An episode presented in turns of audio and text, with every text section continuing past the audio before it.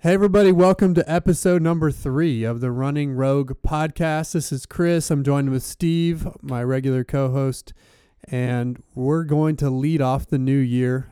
This will come out on January 2nd with this podcast. So today we're talking about some 2017 items, including the 2017 Boston Field. We're going to talk a little bit about New Year's resolutions at the end.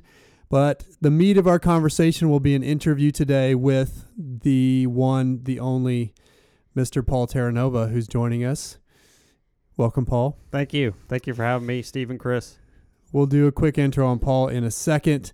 But first, we're going to kick it off with, like we like to do, some relevant news. And about 10 days or so ago, as we record here, they released the 2017 U.S. field for Boston, which includes all of the American Olympians from Rio except for Amy Hastings Cragg, as well as Meb will be doing his 25th marathon, and Jordan Hasay will be making her debut.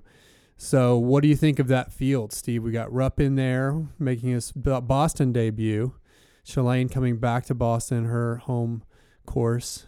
I, I think it makes for an exciting race, and Americans are relevant. I mean, it has been a long, long time since we've had a number of Americans that are relevant. There is a little bit of a, a sort of a bad taste in the mouth about spring races this year with the announcement that we talked about a couple weeks ago of the sub two hour assault and how that has stolen from some of these other fields and maybe from London. That could have been a classic showdown between Bekele and uh, Kipchoge.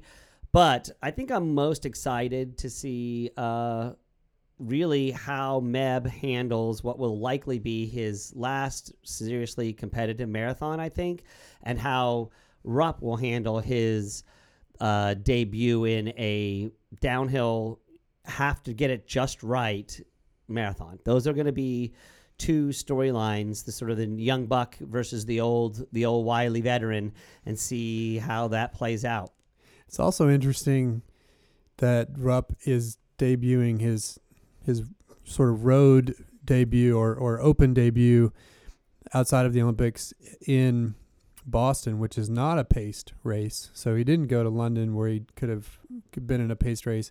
So he's going to be in a in a race. And of course, you've got the Wiley Meb and also some Africans that are going to be used to that. And Rub Rupp, I guess, had that in the Olympics, but it's kind of an interesting choice to not go for a paced race. Yeah, I, I think it's uh, I think it's the right move. I think the difficulty of getting a race dialed in just right with all the different variables. We talk about that all the time in our coaching, and it's it's hard to handle all the variables. And Boston is renowned for a lot of different variables. The course is downhill with a lot of uphill in it. It's got weather conditions that will absolutely affect the race no matter what, whether it's really cold or a wind in your face or a wind at your back, or last year where I'm standing on the starting line. I mean, on the finish line, and the weather is 50 degrees, and you guys are starting on the starting line, and it's 70 degrees, and there's a 20 degree change in weather in the 26 miles between the two places. So, all these variables are so hard to control. And over a 26 mile distance in a two hour plus race, um, I think I think they're really smart, both Alberto and and Galen, in focusing on a race. And remember, though, Galen has gotten very good at race tactics on the road, on the trail, on the track. His 10k tactics are he he's he's a he's a master, right. and and he's trained with the master of all masters in Mo Farah. So I, I I'm not too worried about yeah. about him being competitive and racing well. I just think it's a, I, and I also think it's a ballsy move. I'm I, I I'm I'm I'm all for it. Well, he raced well in Rio certainly, and in LA. So yes. he, he's got a track record already in the marathon. Now on the women's side, obviously we've got Shalane and Des, which will be two of the favorites, I would imagine, depending on the international field that comes. But Jordan Hasay making her debut. You know, she burst on the American scene as a high schooler in 2008 at the trials, and then hasn't really lived up to expectations since then in either the 5K, the 1500, the 5K, or the 10K. Is this a desperate move? Uh, I don't know. I think that um, I think it probably is. Uh, I don't hold any any I don't think there's good chance that she'll run. I'd be surprised if she runs under 230. I think if she runs over to, under 230, that will be phenomenal. I mean, mechanically, she's built for it. She doesn't bounce. She's really economical and efficient, but obviously Alberto thinks that the other direction is not she can't move back down to the 15 or the 8 where she's really where I would like to see her. I think if she went back to that she might be able to come back to the 5 and 10 and be more competitive. So that's your point I think and I yeah. think that that's pretty darn accurate. Um, it's telling about how long they think her career will potentially be. You know, but Jordan's really private. We don't know about her boyfriends. Right. We don't know about her relationships. We don't. She's really, really private and done a really good job of doing that. I'm excited to see her run, but I'm not. The only thing, the real thing she has going for her, that she has Alberto Salazar as her coach, and that is. That is a wild card to end all wild cards. The man is always prepared. Boston's unforgiving for the women. If you don't have a good day, it's can it gets very lonely out there with that separate start. So and you know, Shalane's it's a bold choice. Shalane's hungry. She went in last year with big plans, and was it last year or the year before? It was the year before. It was the year before, and Jep You're right. stole it from yes. her. and uh, I think that she's extremely hungry. But Desi almost stole a win on that course too. So the women's race is going to be a barn burner of just having the two Americans that are going to yeah. be in it, plus whoever else they decide to bring. It'll be exciting. We look forward to it. They haven't yet announced the international field. They always announce the Americans first in Boston, so we'll see.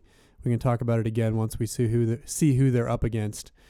Uh, and it should be mentioned that Meb, this will be his 25th marathon. He has said he will retire after New York, which will be his 26th at the age of 42. So he's got the the 42Ks matched with his age and the miles matched with the number of marathons he'll he'll and finish. I, I, have a sneaking suspicion it'll be his um, kissing babies and waving to the crowds race at New York New City. York. I might be wrong, but I think if you're going to get a big push out of Meb, he's had great success on this course. He stole it a couple of years ago at, on one of the most emotional and amazing races in U.S. marathoning history.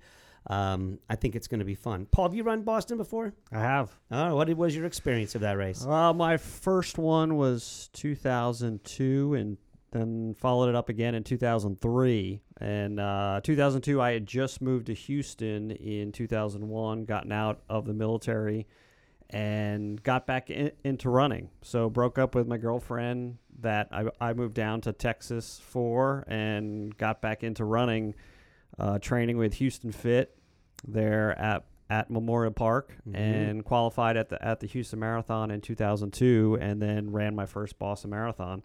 I should also note that my first marathon ever was in 1995 St. Louis Deaconess Marathon. That was my first one, qualified for Boston. And people asked me, "Hey, why don't you go run Boston?" And at the time I had no idea the importance of Boston. I said, "Why would I go to Boston and go run a marathon?" and not until years later, utter I, noob. Yeah, did I realize the significance of qualifying for Boston? And then, right at that time, I said, "Okay, here I go. I'm going to start training again." Run a great Houston marathon, which I did, qualified, and and then went and ran. So and loved it, enjoyed it uh, for the first time, and I tell people all the time who are running their first boss, uh, Boston, enjoy it, soak it in, and if you want to go and try for a PR or a certain time, leave that for your second one or third one. That's good advice. Sound, sound all, advice. We've all made that, mis- or some of us have made that mistake. I'm raising my hand.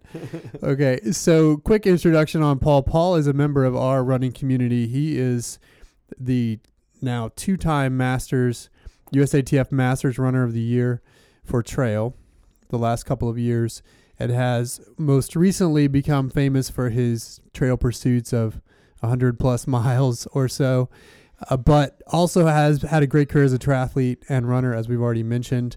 Paul's a member of our community, trains with us. For those that that that uh, aren't in our community and don't know Paul's name, you'll get to know him over the course of this interview. So as we dive in, Paul, we talked already about your first Boston and your first marathon in 95. Tell us about your running debut. How did you get into running? What's your connection, initial connection to the sport? My connection to running came in college where I was a lightweight rower. And just to get from campus down to the boathouse It was probably three miles away. And either as a freshman, you either ran or you rode your mountain bike if you had one. And most freshmen at Cornell didn't have cars with them. So it was okay, run downhill and go to practice in the afternoon. And then if you wanted to make it back to the dining hall before it closed and eat, you had to run back or or mountain bike back. Uh, so so that was my introduction to running and and the lake is down low and campus is up on the hill. So obviously you get some downhills going down and then running up. So that was my first intro and turned out, hey, at the end of four years of doing that, spring or fall, winter, and and spring, you end up being a pretty pretty good runner at the end of that. Plus you're rowing, so there's some aerobic work. Plus you're going in there. rowing, yes, and and weightlifting in the in the winter and the fall and the spring.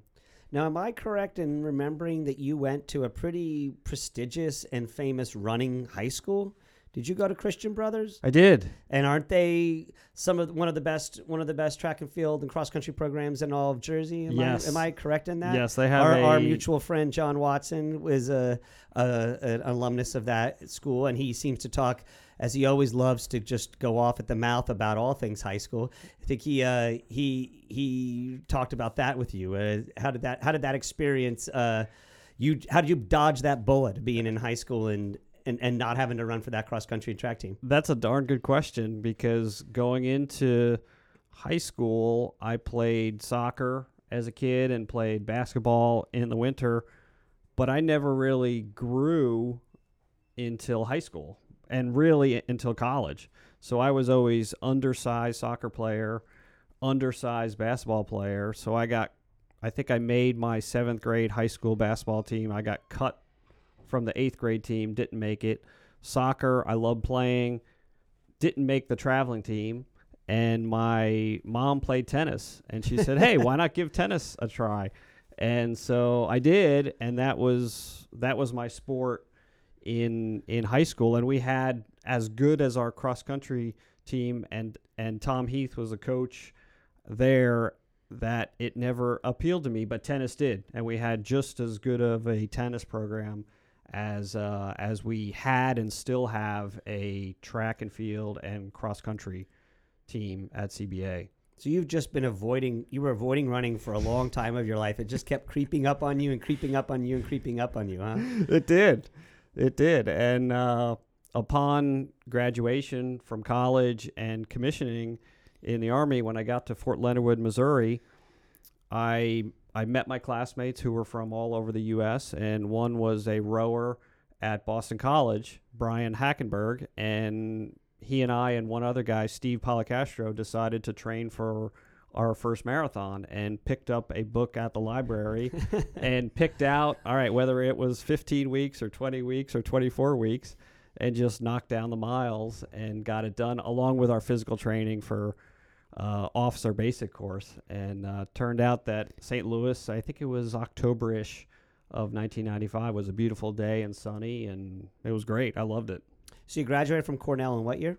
1995 Awesome. And then uh, commissioned into the U.S. Army. army army And uh, tell us a little bit about that decision and sort of is that a way? Was that a, something you always knew you wanted to do? Is be in the military, or was it part of uh, getting through school and financing? So how how does that?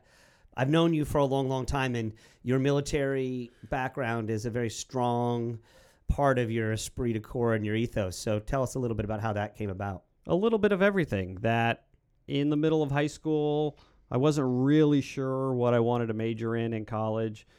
Didn't really know and so my parents took me to take a battery of tests to kind of find your strengths and weaknesses and what professions might be apt you know given my skill set and things that i like to do. And so military was one of them. Uh, any kind of design whether it be naval architecture or engineering were also things that hit and so I looked at, hey, what are also some ways of funding some out, out of state tuition? Uh, To an state, Ivy League school. yeah, to an Ivy League school, and that was my reach school, right? I also looked at Vermont, looked at Lehigh, Mm-hmm. um, Worcester Polytech, which was in Massachusetts, and then state school, uh, Rutgers Un- University. So I had the list of all those and then ways of diversifying my college experience and then also a way of partially funding it was ROTC and I pursued both naval and army ROTC and got offered both 3-year scholarships for those and chose army just I felt even though I love being on the water and grew up around it, it it just seemed like army had less of a active duty commitment at the time after college. So I kind of hedged it a little bit for that. And I was really glad that I did because it did between engineering and rowing, which I just walked on as as an athlete. Um, whereas today, most college rowers are recruited. Oh, heavily. Back then, I think we might have had four or five freshmen that had rowed at the high school level and then the rest were just you know active guys who did stuff but picked it up really really quickly and and learned So tell us more about your military career. You, from what obviously you went through an officer commissioning. From what I understand, you were a sapper, if I'm using that word right. Basically, a front line engineer, so to speak, that would often go up and prep for armies or or battalions or whatever, maybe to move into spaces. So tell us about that career, how it evolved, and then maybe some takeaways you pulled from it that you may have used later in your athletic career. Sure. So at uh, at the officer basic course, uh, they put us through what's called those that wanted to a ranger in indoctrination program, right? For those that wanted to go to ranger school, which is a precursor to go into a light infantry unit or a light engineer unit that's going to support um, light infantry. And so I went through that program. Unfortunately, I got assigned to Fort Hood, Texas, which is a, a mechanized uh, tanks and Bradley fighting vehicles, and so priority went to those uh, guys at the time because only only the the men officers were invited to go to Ranger School, and um, so priority went to them. So I had to wait a couple years, in fact, until I was a captain to go to Ranger School. But in the meantime, when I was at Fort Hood, Texas, uh, the two, two, 299th Engineer Battalion, when I got there was part of the 2nd Armor Division, and we reflagged to the 4th Infantry Division shortly after I arrived, which was December of 1995.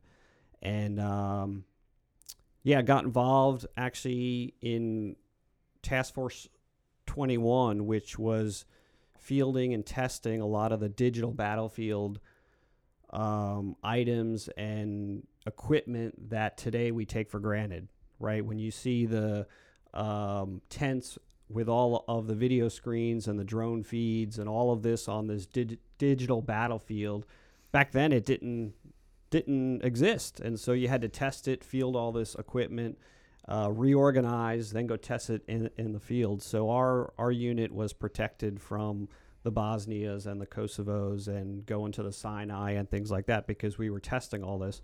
Whereas my my roommate at the time, Brian Hackenberg, who um, I ran that marathon with, he was going because he was in First Cav Division, so he he got the Bosnias and the Kosovos and all that, and I was here in uh, in Fort Hood and coming down right to Austin and go party on Sixth Street and come back.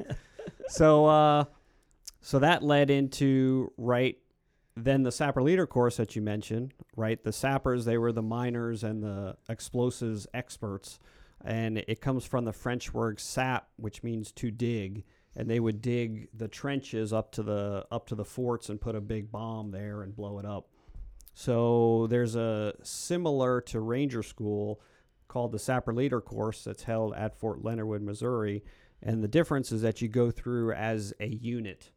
So you take people from your from your unit go through this month long training course and then you go back to the unit. So you're this intact element. Whereas Ranger School, you have people from all over the country and all over the world come train together for 62 days, but then they go back to their own units. So I got to lead and be the officer in charge for uh, the unit that I brought from my battalion, and then I brought a scout from my supported company team. Um, a medic, a commo guy. So I had a combined arms team there to go through that training at Fort Leonard Wood, Missouri. So so that was that was really great. And then I didn't get a chance to go to Ranger School until I was at back at Fort Leonard Wood for the officer advanced course, which is now called the captain's career course. So that was a piece of cake after going through Ranger School and all this other stuff. And then I had four years of experience. And so you go through there and it's like, hey, all right, this is great. Let's keep going. Were you ever deployed?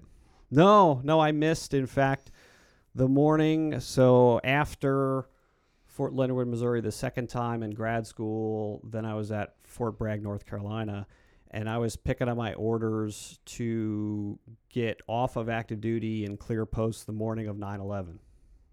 So Wow. it was one of those moments of, well, God, is this the sign that I'm meant to stay or am I meant to continue on the path? Because I had a, a job lined up already in uh, Houston and had all of my equipment and gear cleaned and ready to turn in. And it took us a while as a nation to figure out what our uh, um, approach was going to be and who was going to be stop lost and kept in. Um, and so, um, yeah, they never they never called me back up to active duty, and then I fulfilled my full eight year commitment from ROTC, and then resigned my commission. I think about must have been 2013 or no 2003. Yeah. Pretty amazing. So tell me how that you uh, when I first met you, you were you had you were a triathlete. So I think 2002 or so when we first met. Um, I remember you were dabbling in the trails a little bit, but you were originally as you as you got done with that first marathon, you got into triathlons. Talk a little bit about that, and you were a pretty pretty substantial triathlete in your in your days, weren't you? Thank you. Thank you. And even before that, following the marathons, I started adventure racing in Mm. Houston. So a couple of my training partners in Houston Fit and uh, the advanced training program that that was their Boston qualifier. They invited me to come out and be on their co-ed team for that, and so we did anywhere from sprint distance to 24-hour races. So got in some mountain biking, used my land navigation skills as the navigator for that team, and then right just endurance, right being out there kayaking or mountain biking at 18 hours, 19 hours, uh, and and longer. and I remember right setting up tether systems to pull some of my teammates there, and uh, so that I do, and I had always had a bug in my ear saying, "Hey, triathlon's going to be that next step." In fact, when I was at Fort Bragg, one of my classmates there, he was into triathlon and took me out on some bike rides, and um, said, "Hey, you'd be a great." A, a great triathlete someday and and sure enough when I got to Houston I got to training for that and that's where I met my wife Meredith at the at the little pool in Bellaire, Texas, training for my first triathlon in the fall of 2002. And so I've got triathlon to thank for meeting my wife. And um, so yeah, so when we moved here in 2000, actually my first triathlon, yeah, was 2002, was Cinco Ranch in Katy, Texas. Just a little sprint triathlon. And I think the most remarkable thing about that was I forgot my bib number and race belt in uh, in T2, and I had to run back to go get it about a half mile and then run out. Uh, so I know I didn't set any land speed records, but I had a lot of fun. And I also biked the MS 150 as part of the Boston Marathon because they fall within about a week of each Mhm. other. So that first year, 2002, I ran the Boston Marathon, and I think I biked the MS 150 for the first time a couple days later. And then uh, in 2003, I think I did it opposite. I think I did the MS 150 the first weekend and then ran Boston the following weekend. So I was always combining events, running and, and biking, You were always making projects. making projects. That's right. What was the hardest part of the move into triathlon? Because had you been a swimmer at all? I had not been a competitive swimmer, so that was certainly my weakness was getting in the pool. But I had always been in the water and water skiing and swimming, and uh, boogie boarding on the on the Jersey Shore, so I was always comfortable in the water, but never with a pair of goggles. Hmm. So it was just getting in there and finding a good master's program to swim in. And fortunately, in Bellaire, Texas, there was a good a good uh, master's program um, all year round that Meredith and I would swim at. And I'm I met you in 2004, Mhm. shortly thereafter when you had moved to Austin. And I met Meredith as she was my first triathlon swim coach. And I remember Paul being there doing laps alongside our little class with the video camera, basically watching his stroke already at that point a couple years into into converting to try so that was my introduction to to Paul in addition to having spent many years following you on the roads. I remember watching you videotape yourself in the, at the pool. But you're that kind of pre- preparer. You're you're somebody obviously engineering mind who is always into the details. How did that and with triathlon there's a lot of details. So how did that translate as you grew in the triathlon world Yeah, I knew at that time when I was videotaping myself, I was getting ready for my first Ironman triathlon, which was Ironman Coeur d'Alene, Idaho in 2004. And then I said, "Oh, this is this is it. I'm in." And so the next year was getting ready for Buffalo Springs uh, triathlon, which is a half Ironman, but also a qualifier for Hawaii Ironman. And so I set my sights 2000 June 2005, I'm going in all cylinders, ready to kick ass and take names, and I did, and I earned my first. That was my first slot to the Hawaii Ironman World Championships. Was in June of 2005, and uh, here linked up right with a, a great triathlon community here. Jack and Adams met James Bonney, Patrick Evoe, Stefan Schwartz uh, Todd Gerlach, all these guys who had had had been there before, and and we were all going. Desiree Ficker was going a, as well, and so Saturdays were long bike rides, Sundays were long runs, and in the heat of the of the summer here in Austin, and I just totally loved it. Yeah, I don't think people really recognize exactly how amazing the early 2000s through the mid 2000s that how how amazing our triathlon community was in this town. Ap- ep- absolutely epic. Yes, yeah, and getting getting out of town was a piece of cake, right? Once you were really out of the city limits, that it was quiet, there was not a lot of traffic, and these days it's it's hard. It's really hard to find quiet roads to go train on that are safe. Um, in fact, I was up on Palmer Lane yesterday afternoon, and just it's a little bit numbing the amount of traffic that's that's going up and down that corridor and I was like, wow. I'm almost thankful that I don't train nearly as much on the bike outside as I did back then.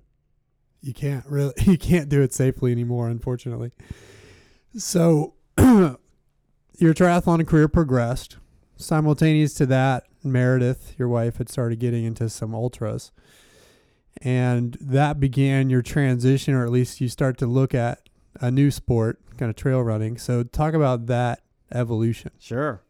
Sure. She she was actually doing ultras when we met in Houston. She was in right Sunmart uh, 50Ks and 50 miles and doing really well in her age group there and took a, a couple cracks at the Rocky Raccoon 100 miler. Um, was wasn't successful the first time, but then finished that. And then when we moved here, went out to Western States twice in 2006 and 2007. 2006, epically hot year, Hmm. and totally cooked herself. Uh, got pulled at, at Devil's Thumb, stuck with IVs and everything like that. So I saw it from the crewing side of a very, very worried spouse, and then helping her at the Forest Hill School. Uh, again in 2007 was really, really dusty, and again had some breathing uh, problems for that, and saw it again, and it was like, oh, to go out there twice and to not achieve what she set out to do and what we set out to do as a- a team was was really really hard. Um, but then we decided for her to really just buckle down, get some confidence back, get healthy for one, and then come back again in 2010. And she did sub 24 hours. And that was the end of her 100 mile career because she had her sights set on other things. But in the meantime, right, I had been in that period between 2005 and 2010.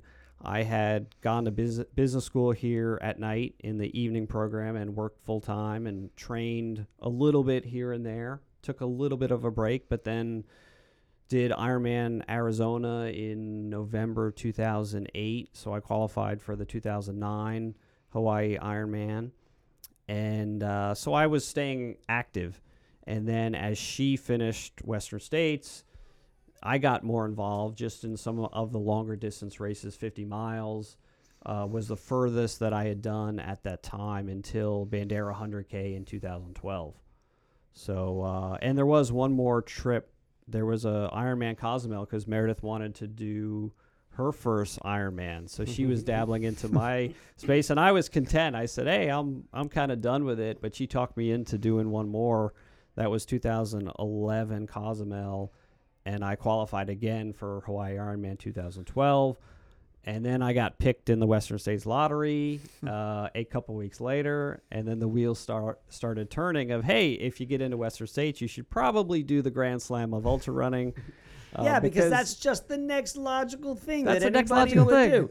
No, no, you're that's absolutely not the next logical thing. You're you're the this is the wild man that everybody that ever meets Paul, they think he's such a nice, sweet guy. They don't really realize what we all know. He's batshit crazy. That's pretty much true. So 2012 was an epic year for you. Absolutely. Talk a bit about what what you were what you went into. You had a project, right? You I use this term project. I mentioned it earlier because I've been helping Paul with his training or portions of his training at, at separate times of the year. But mostly he and I get together once a year and kind of go through the overview of what your year is going to look like. So you've got another person's person beside yourself and Meredith kind of who is on the outside looking in and making suggestions.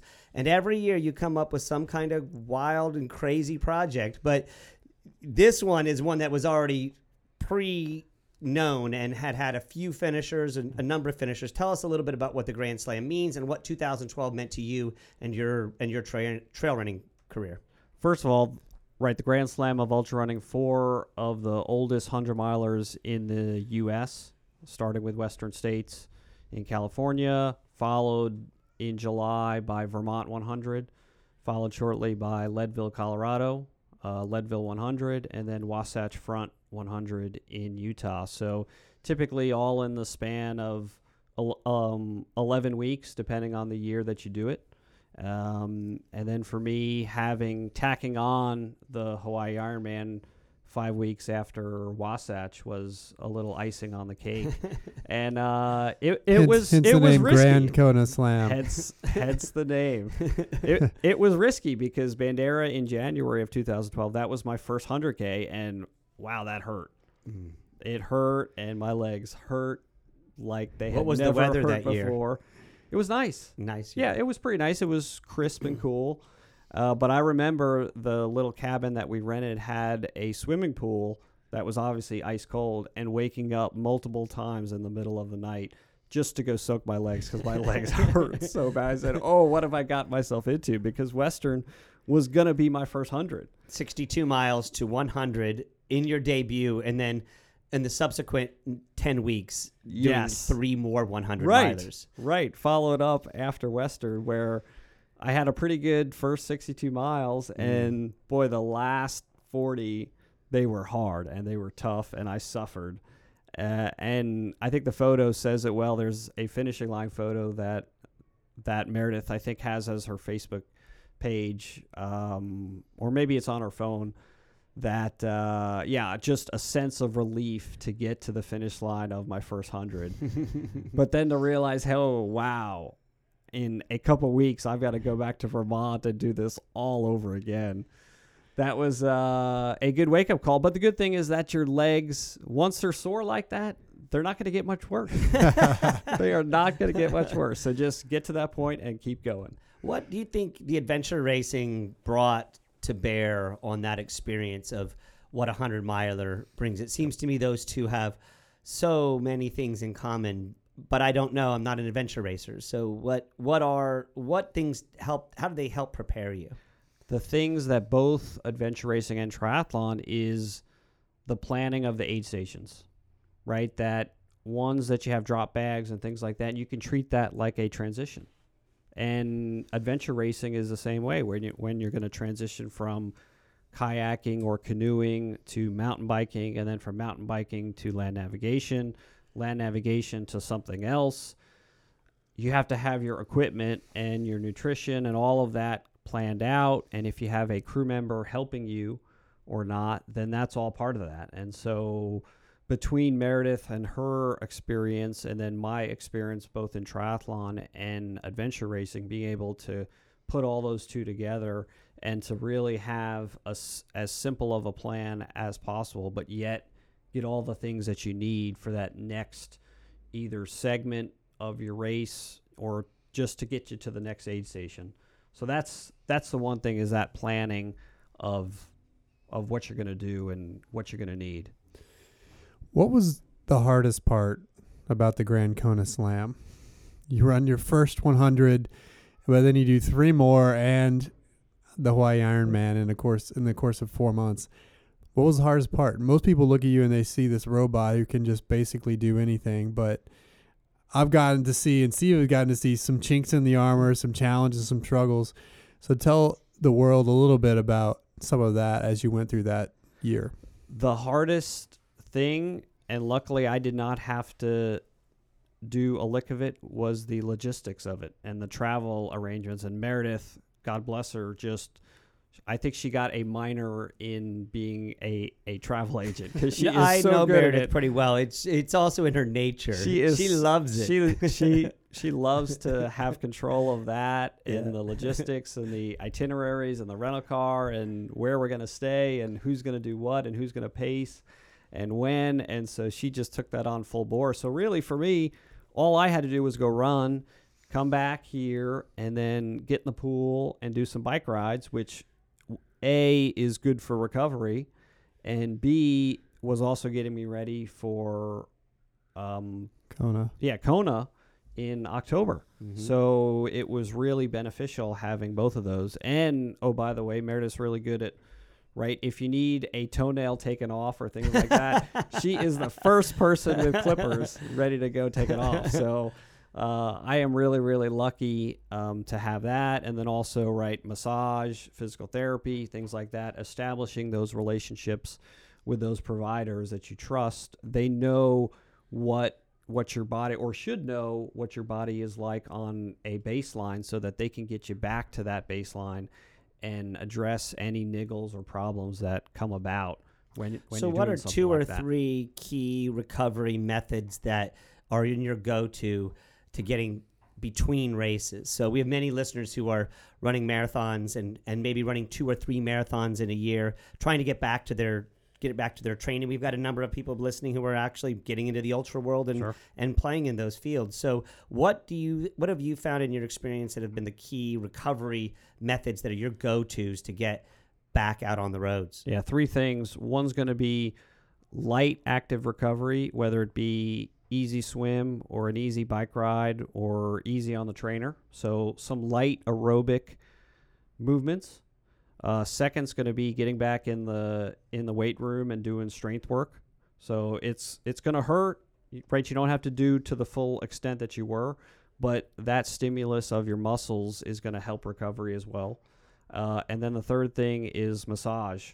Um, probably a week or so after. I don't think right away is always the best thing, uh, unless there's there's somebody there at the finish line, which is great just to just to have somebody uh, work on your legs. But then shortly af- shortly after, when you get back, um, getting a a massage right to work through all that soreness in there, and then you can get back into some kind of normal training routine.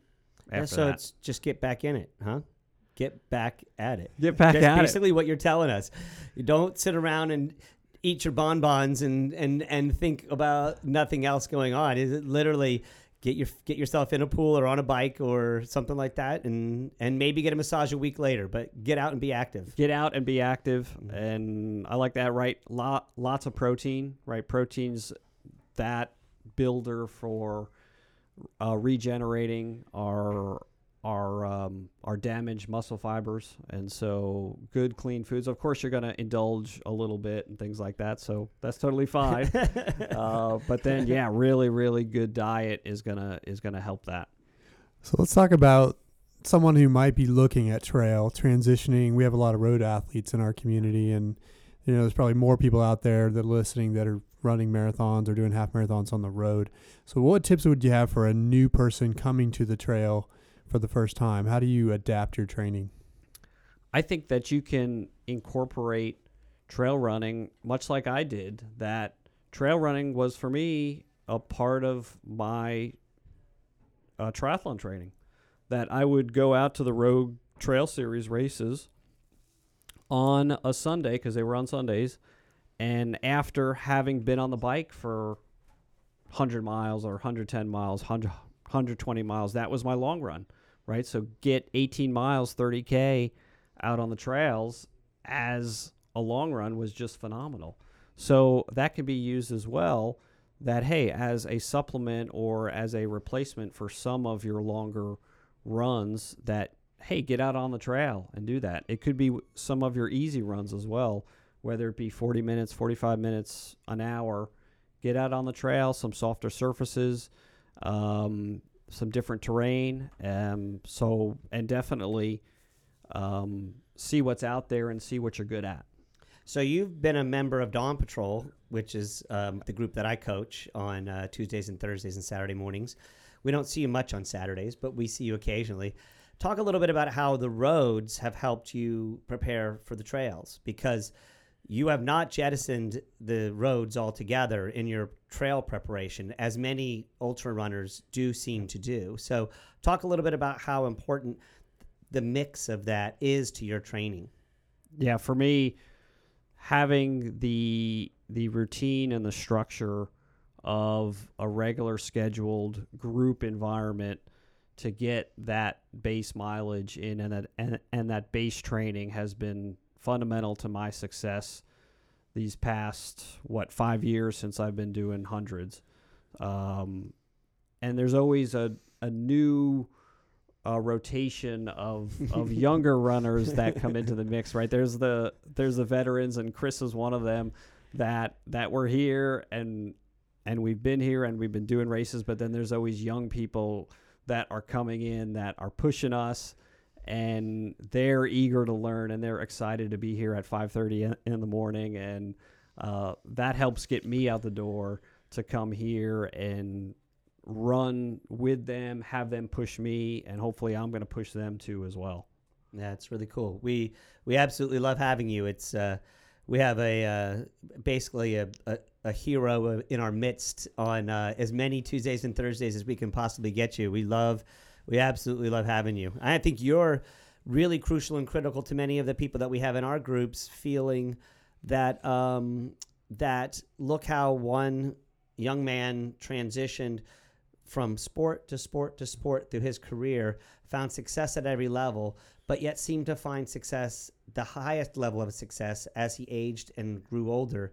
And I love to tell the athletes I coach, I can still get you to PRs if you'll slow down, get out on the roads, do the miles, you'll still do that. And when anybody says, "Oh, I'm full of crap," I just point over at you and say, "That's not true. Look at this. This is an exact example of how you can get better with age." It's cool. Thank you. So, from a trail training perspective, you're obviously competing at a high level, as we mentioned at the top, two times Masters USATF Runner of the Year. What are your keys to success on the trail for, for the training side of it? For the training side, for me, for the types of races that I'm peaking for, whether it be Western States or a big 100 miler like Cascade Crest this fall, it's getting out on the terrain as similar to the course as possible that trying to get out there, whether it be a B level or C level race, use that as a training experience for me. Um, and then in preparation for that, that's going to force me to get out on the hills here in town locally whether it be Ladera, whether it be Far West, whether it be Jester or Lakewood, uh, or any of those hills. Mesa is another wonderful one to get out on there, get get the not just the climbing but the descending right that Mm. a lot of these mountain races have long descents that we just don't have that kind of t- of, of terrain here so to to get the quads and the hamstrings and the legs in shape for that it it really forces me and other ultra runners to get out and do hill repeats here locally that'll get us ready for our trips out to uh, the race course You also are known to appreciate the track and keeping some of that speed for the 100 mile distance as well. How does that fit in for you? Yeah, that's where the Dawn Patrol and Steve's training, right, has us on the track. We're probably there once a month, maybe twice a month. But then we also have fartleks and things like that that are on the road, and so that kind of stimulus is um, helps helps with turnover, helps keep it quick uh, without a lot of um, long mileage. You know, there's there's lots of ultra runners that are just obsessed about 100 mile weeks and i'm sure there's lots of road runners that are obsessed with 100 mile weeks but i'm not one of them right i if you train with one. I think his name's Brian Morton. but anyway, I think so. Uh, and he's a phenomenal runner, and he's he's come out to pace pace me a bunch of times. In fact, during during the Grand Kona Slam was uh, he came out to three of those races, so we had lots of fun together and beyond. Um, that yeah, the track the track workout is definitely key, and I think as we get older, I read in Joe Friel's book Fast at uh, Fast After 50, he said uh, as you're doing those high intensity repeats that when you think that you can do one more, don't. that the risk of getting injured is greater than the benefit that you're going to get. You're also known to do a little heat training. Austin's good for it. As you prep, prep for Western States, particularly, you'll have toboggans and long sleeves on in May as it starts to get warm here. Talk about that and how that plays into your race. Yeah, that is an element of hey, making training as in some cases as miserable as possible and getting that element of suffering into your training. So, spending time in the sauna, spending time with extra clothes on while you're running is going to force your body to experience temperatures that it would not otherwise experience and then acclimate towards it and be prepared for it on race day. Um, so spending time in the sauna, as I mentioned, I know one year when I was training for uh, Hawaii Ironman and I was driving back and forth to Dallas for work, I would not drive with the air air conditioning on on the way back. so those are those are ways to to help prepare your body, and of course they're not foolproof. That there's lots of other elements in the equation that will determine success, but it's one thing both physically but then also psychologically to get yourself ready for it. So 2017, Yep. right around the corner. Well, actually, by the time we do this, it will actually have rung. Um, tell us a little bit about what you've got on the agenda. I get to see a little preview of it usually before we get to the new year. Um, it had a jumble of a variety of different things. Why don't you talk a little bit about what you're hoping to, what you're looking forward to in 2017 from a racing perspective, and how that might flex and change, and how you look at that from a global picture? Because uh, one of the things that I love about Paul, even though he runs a lot, a lot of races, he's always a command performance dude. I'm a big fan of those athletes that go after one or two really big races in a year and try to really, really seal the deal on those. And while you might run a race after race after race, you're still looking at for that each year one or two command performances. Talk about how 2017 is playing out for you, or you're, you're looking forward to it, and uh, how that might play. Yeah, 2017. I really thought this this was going to be my fifth year in the Hardrock Lottery, and I firmly thought that all signs were pointing towards getting picked in, in that December lottery, and I didn't get picked. And I really didn't have a good backup plan of hey, what's going to happen? Because that because my goal right is to go run the Rocky Mountain Slam, um, which is or it it would be it's Hardrock and then the Bear, and then you pick two of the four, uh, Bighorn, Leadville, and Wasatch. So I'd like to do all five of those, and I've been saving the Bear and Bighorn for the year that I get into Hardrock.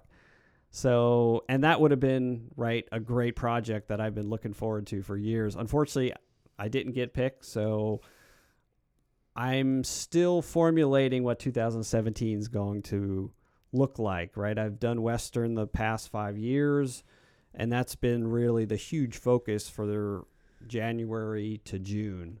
Uh, so that first part of the year has always been planned and programmed with some with some tweaks and variations to it. So I find myself in a spot of okay, I've done Western for five years in a row. Maybe it's time to take a break from from doing that same thing, pushing those same buttons, doing those same races, those same training uh, efforts that I've done, and mix it up. And so maybe it's a sign that hey, I need some more time in the San Juan Mountains, Mm-hmm. right? So I'll put in for San Juan Solstice 50, which is in June. Uh, there's some other races in the San Juans later in the year in Colorado that can help. So hopefully, December of 2017, I can get pulled in the Hardrock Lottery and then go after the Rocky Mountain Slam. As no Texan, there's no Texan that's done the Rocky Mountain Slam, by the way. So most are from Colorado, Utah, uh, Wyoming. So mountain mountain states. And you're going to add something to it. There might be. There- yeah, there might be. In typical Terranova there might be something uh, Slam tacked on because October and November are wide open, right? So And you're still the only human to ever do the Grand Kona Slam, correct? As as as far as we know. that is correct. And that if I'm not correct. mistaken, the fastest Texan to ever run the Grand Slam, it's Elf, right? Yes. Mhm. Yeah, and the ninth fastest time in history. Still, There you so go. FKT. How is Nice. it? How is it that you're a world class ultra marathoner and you can't get into one of the most important ultra marathons? This is this is for all of you listening out there. When you want to move up and into ultra running, just realize the gods are cruel. The running gods are cruel. You don't get to just roll up and get an automatic qualifier like some folks can do for Boston. You got to pay your dues. Here's a man who's been two time USATF Trail Runner, Masters Trail Runner of the Year, and he can't even get in or get a special dispensation for getting into the race. So it's a it's a brutal world out there, but I think that's one of the things that makes it so special. It does. It does. So start putting in for your lotteries early. start getting your qualifying races early. And right as ultras get more and more popular, they've been raising the bar on their qualifying standards. So stay abreast of that, of what races are getting phased out, so that you don't get caught either without a qualifying race or you miss a year, because then typically you have to start back over. Mm-hmm. So two final things. One, give a quick shout out to your supporters. Obviously, you, have a great team, including Meredith, who we talked about, but I know you have other companies behind you that you may want to mention.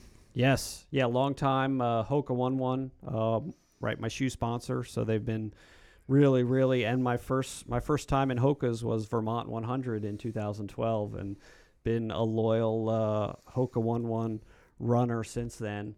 Uh, so they've been fabulous. Patagonia um, makes some of the best apparel in running, and I've been fully thrilled with everything that they've they've put out for me.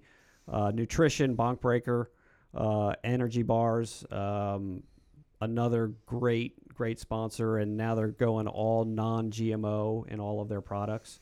So they have have bars, and they also have chews, and then hydration drink as well. Uh, locally here, Think Sport sunscreen. So they make uh, BPA-free uh, water bottles and baby bottles, and then sunscreen. They have some of the most safe uh, uh, sunscreen out on the market. So obviously, we spend lots of time in in the sun.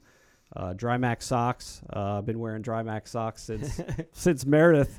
Meredith was wearing them way way before I was, and so they've been they've been phenomenal.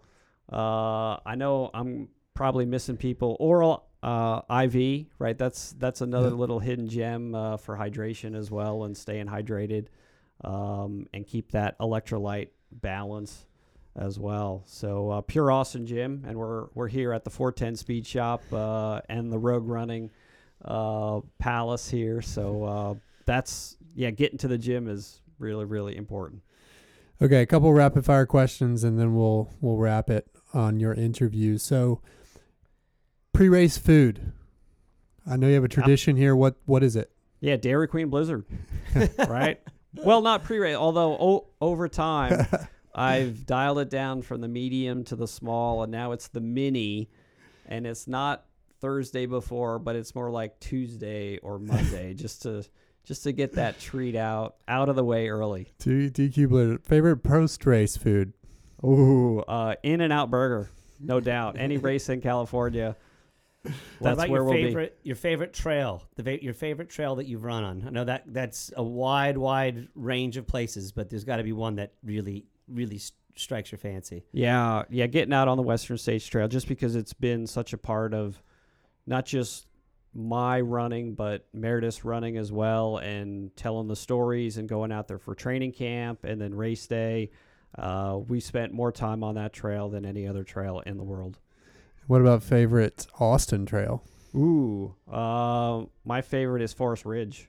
So it's off of uh, 360 and uh, part of the Balcones Canyonland Preserve. So uh, Make sure that's you fill where out your paperwork. yeah, yeah. Fill out your paperwork. Do your do your uh, nature uh, visit for the golden cheek warbler uh, and and the black cap vireo, and then it's also a great place to go do volunteer service. And I think that's a great thing that trail running does is a lot of those big hundreds have volunteer service requirements, and so I've cleaned up more trash and uh, maintained trail there than any other place. And I may not have to ask this, but favorite trail race? Oh, my favorite trail race. You know, I mean the Rogue Series. I love coming out because that is just a butt kicker to come out and run three 10k loops, uh, hard and fast, and it's hot and it's warm. So uh, yeah, that's my that's my hand hands down favorite. Awesome. Thank you for that. And thanks for joining, Paul. We really appreciate it. This was a lot of fun Thank you for to having get me. to talk to you. You are an inspiration to many, including our community and certainly to the two of us here at this table. So thank you for joining us. All right, Steve, we close it out with a training tip. It's going to be January 2nd when this when this podcast gets released. So we'll be getting into the new year. We have some folks that might be out there that are starting a New Year's resolution to start running in 2017. What would we tell them in terms of both getting started, what do they need to think about, and how do they stick with it? I think the most important thing that people need to do is a really simple thing, and that's to make a commitment to a certain number of days to to really take the habit. So what I usually suggest to people, and this is folks who are maybe walkers who are or going to just walk, or walkers who want to turn in and transition into ra- running, or even runners who maybe have walked away from it for a little while and are getting back at it. And we always seem to get reinvigorated at this time of the year. That's to make a challenge for yourself. And I like to usually say 30 days and make a 30 day challenge to walking out the front door with a pair of walking shoes or running shoes 30 straight days. If you do that consistently and, and make a commitment to the amount of time you stay out, my suggestion is 30 minutes. So 30 minutes, 30 days in a row, it will be very hard if you stick to that plan to stop to to stop doing it because the residual benefits it's like taking your medicine. It's like getting out and getting into all kinds of weather and January is going to throw you weather. So when you get those bad weather days or those hot weather days, you've wa- you've made this commitment to getting 30 straight days and you know on the the 1st of February you can quit. You could just stop altogether. But if you can get those the first 30 days, my bet is you'll stay with it. Most of these folks who make New Year's resolutions and don't stick to them, they don't make it to the 30th day. So make it to 30 days, preferably for 30 minutes, and that's walk, run, walk, run if you got to start there. If you're a runner, then make sure you're doing at least 30 minutes a day, every day for the first 30 days. And we're not I'm not prognosticating or saying you should run 365 days a year. Don't don't get it twisted. This is as you start a new year and if you're getting back at this, 30 straight days, make a commitment, something big, hairy, audacious for you individually at that moment, but still doable, manageable and sustainable. I like it. The other thing I would add is that it shouldn't hurt. Get out there, go at a pace that allows you not to hurt. Most people think that it has to hurt in order to be helping, but with running, that's a counterproductive thing. So get out there, keep it easy.